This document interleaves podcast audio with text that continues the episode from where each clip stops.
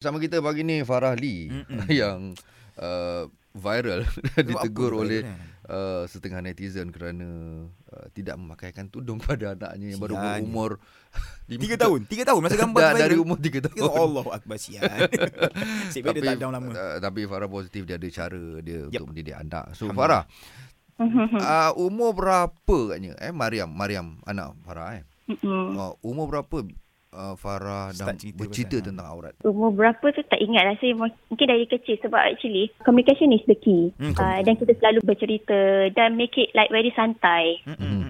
Uh, so masa dia kecil kita dah dah dah Farah tak ingat lah tapi kalau sebelum tidur kita ada bedtime moment. Uh, contoh baca buku ke dan sebagainya dan kita akan bercerita lah tentang uh, aurat uh, tentang uh, sunnah-sunnah Rasulullah tentang Allah tentang Rasulullah kan? Hmm. Nabi-Nabi terdahulu Hmm. uh, so bila kita pakai tudung pun dia macam tanya kenapa kena pakai tudung? Ya. dan sebagainya make it as bercerita. Mm, mm, tak boleh terlalu berat lah. Betul Hmm. betul Hmm. Lemon So eh. penerimaan dia macam mana? walaupun Mariam tak memakai tudung dan Hmm. dia kecam tapi dia.